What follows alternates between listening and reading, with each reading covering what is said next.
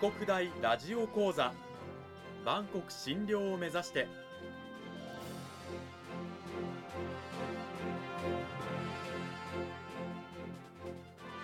番組タイトルにあるバンコク診療とは世界の架け橋を意味する言葉です。この番組はアジアの十字路に位置するここ沖縄にある沖縄国際大学で日々どのような研究や教育が行われているのかを発信していく番組です。案内人はラジオ沖縄アナウンサー小橋川響が務めます。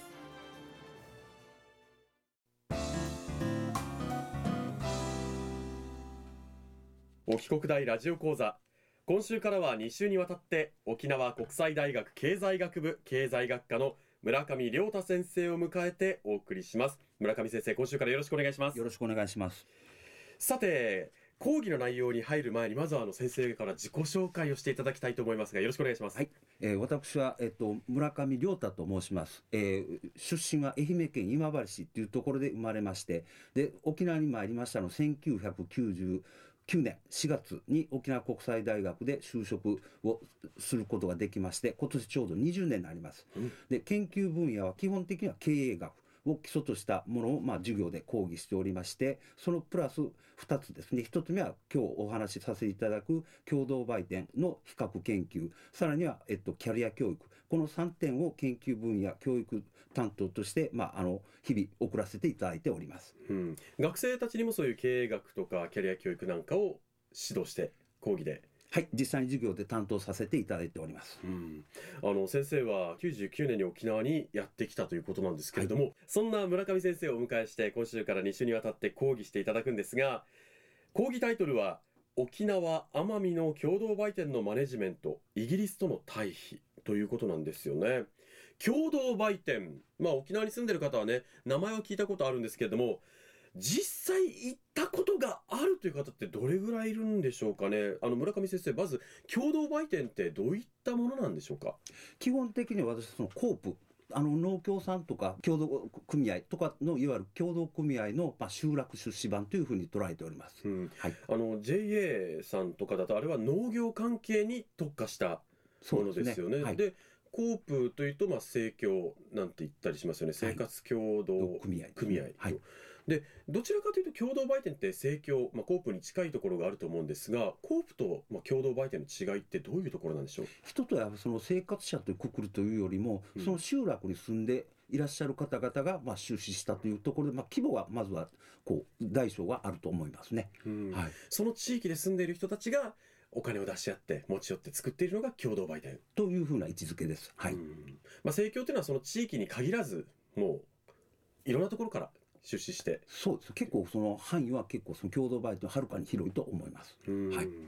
そんな共同売店なんですけれどもあの沖縄だとまあ中心都市ではなくてどちらかというとねもうあの集落にあるようなイメージがあるんですが実際はどうなんでしょうか？基本的には、えっと、あの共同売店マップにあるちょっとあのあるんですけれども、うん、まあ、そちらも比較的、まあ、その離島とかあるいはそのあのこう北部沖縄本島北部ですね、まあ、いわゆるスーパーとコンビニがあんまりこう進出していない地域にまあこう根ざしていると思います、はい、これはあの中心市街地にあまりないのはなぜなんでしょうか？おそらくはいろんな方とお話を聞いててもおそらくもっと中南部でも存在はしたんですけれども、うん、まあ、いろんな競争とか環境によって、まあ、結局残ったのが北部とか島し部であったんではないかと思われます、うん、あつまりあのスーパーなんかが、ね、出てきて、えー、かつての中心市街地といいますか、まあ、今ねにぎわっているところなどでは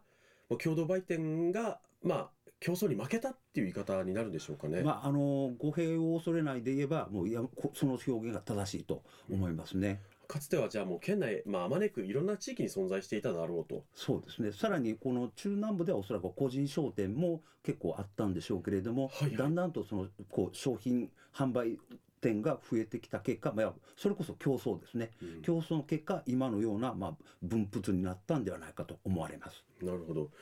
共同売店なんですけれどもその歴史ってどういうふうに、ね、なってるんです？いつ頃から出始めたのかっていうのは先生ご存知なんでしょうか？はい、いろいろ文献を調べてみますと、まあ、沖縄で一番初めにできたのは、まあ、その国頭村奥集落で、まあ、産声を上げてその年が1906年。今から、えっと113年前に始まったというふうな、まあ、文献とかよく書かれております。国頭村の奥でもう沖縄で初めての共同売店が産声を。そうですね。あの あのあのあまねく分布していたって話がさっきねはい、ありましたけれどもそのスタートがなぜねこんな北部も北部だったのかっていうのがすごく気になるんですが。もうここは私の村上的試す論と私の論と両方重ね合わせますとおそらく当時もやっぱその政治とか経済の中心地は那覇であったと思われるんですけれどもなぜ奥かと申しますとやはり一番奄美からこう例えばその、まあ、内地の方々がまあ船で、まあ、その沖縄で、まあ、何でしょう用事で来られてる時に初めてそのたどり着く港、うん。ということは情報の一番最先端が奥から発信された。それがまあ1906年であるし奥地区でもあったというふうな推論はしております。そこからだんだんとこの仕組みがいいぞということでこう南下していくというようなところでしょうかね。確かにこう本土のね当時のあの役人がはい、もう今みたいに飛行機がないので船でねそうです沖縄ね。にやってくると奄美を経由して沖縄のまず北に接することになるそうですね。それがおそらく先生の考えでは奥だったのだ奥だったと情報の最先端基地だったと。奥が情報の最先端だった当時そこで共同売店っていう考え方が生まれてきたこれは本土からじゃあ持ち込まれたということなんでしょうか？えっと、仕組みとしては当時の産業組合運動っていうのはこうその頃ありまして、うんそれと沖縄にあるような、まあ、仕組みと、まあ、融合した形で共同売店が生まれたんではないかというふうに思っております。うんそうやって、まあ、当時奥集落の人たちがね出資して奥の共同売店ができたわけですよね。そうですね。それが次第次第に県内各地に広がっていったということなんですけれども今共同売店ってねこう少しずつ姿を消しつつあると思うんですけれども先生はこの奥集落の共同売店行かれたことが、えっと、去年でした。はい、うんあの訪問しました。はい。実際この売店なんかはね奥だけに限らずいろいろと行かれてると思うんですけれども、はい先生はどういうこう取材といいますか、えー研究を実際に行かれてされてるんでしょうか？基本的にはもうそのインタビューですね。うんまあ、どういった経営環境ですか？だって行く道に厳しいとか、うんでお声を聞きながら、まあ、ほんでその集落のまあ雰囲気ですね、まあ、どれぐらいの人口がこの地域であるのかとかもう少しこう、まあ、こう見てみてその何人ぐらいの方が買い物にいらっしゃるとか、うんあの車で外に買いに行ってるかとちょっとそういったまあウォッチング程度ですかね。はいうん。実際にこうフィールドワークとしてね、あのば共同売店に行かれていて先生がこう感じることとかっていうのはあるんでしょうか？やはり感じることはやっぱその沖縄の古き良き伝統を、まあ、コンパクトしたものであるというふうに感じております。うん。やはりそのここの買い物に来ていたるとやっぱその買い物客の顔も見えますし声かけしてやっぱそのいろいろ今日も暑いねとかって話すコミュニケーション場っていう本当ユンタクっていうやつですね、うん。が素晴ら素晴らしいこう観光雰囲気を醸し出してますね。うん、あの実際に共同売店に行くと、まあ、地元の人たちだけでやってるわけですから顔見知りですしね地元の人が作ったものがやっぱ売られてるわけですしこうなんていうんですかね単純にスーパーに買い物に行くっていうのとはまた違った心持ちで売店に足を運ぶわけですよね。そうですこれもそのあのいろいろたまにこう意見交換される方聞きますと、うんそのユンタクコミュニケーションの場でもあるつまりその見守り機能つまり福祉的な例えば23日そのいつも来られるお客さんが来なかったらどうしたのかなと思ってこうお家に見に行くこともできますので日頃の購買活動がプラスやっぱその見守りも果たしているんではないかというふうなところですね。共同売店の持つこう目に見えないこう副次的な役割としてそういう商品の売り買い以外にこんな福祉の、役割を果たしているというわけですね。うんさらにお店が大体その町のど真集落のど真ん中にありますので子供の遊び場になると。うんほなそのまあそのお店の人がまあ一緒に遊んだりして、まあ、子供も見守りするし買い物客も見守りするというような機能もあるように思いますね。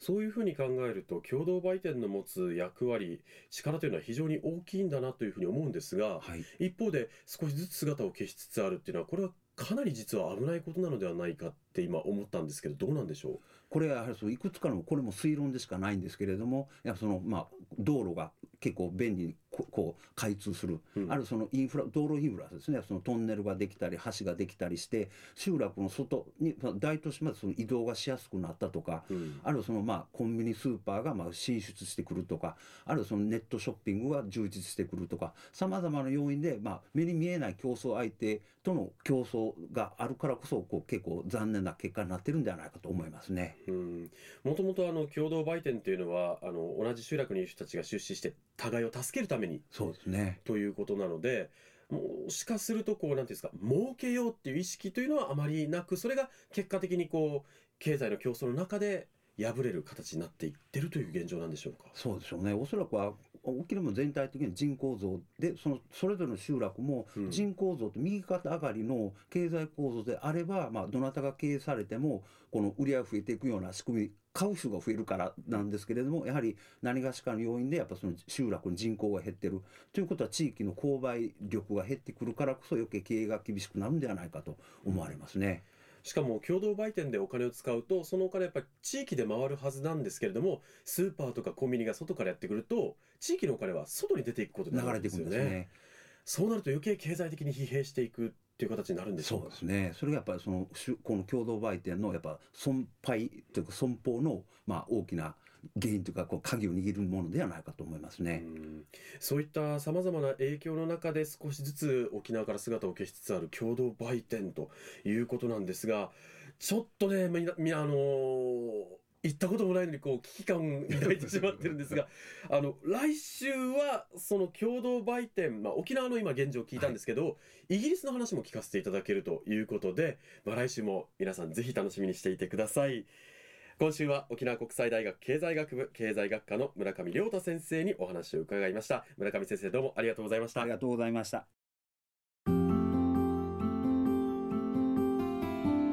さて来週はイギリスの共同売店のお話ということであの村上先生ちらっとなんですけど沖縄の共同売店とイギリスの共同売店では状況はやっぱり違うわけですよね。結論から申しますと全然違うということですね。ああ、はい沖縄の共同売店少しずつこう姿を消しつつあるイギリスはじゃあむしろこう増えてるはい、純増です。ほうなぜそうなっているのかというのをですね皆さん沖縄の共同売店存続のヒントになるかもしれません来週もぜひ楽しみにしていてください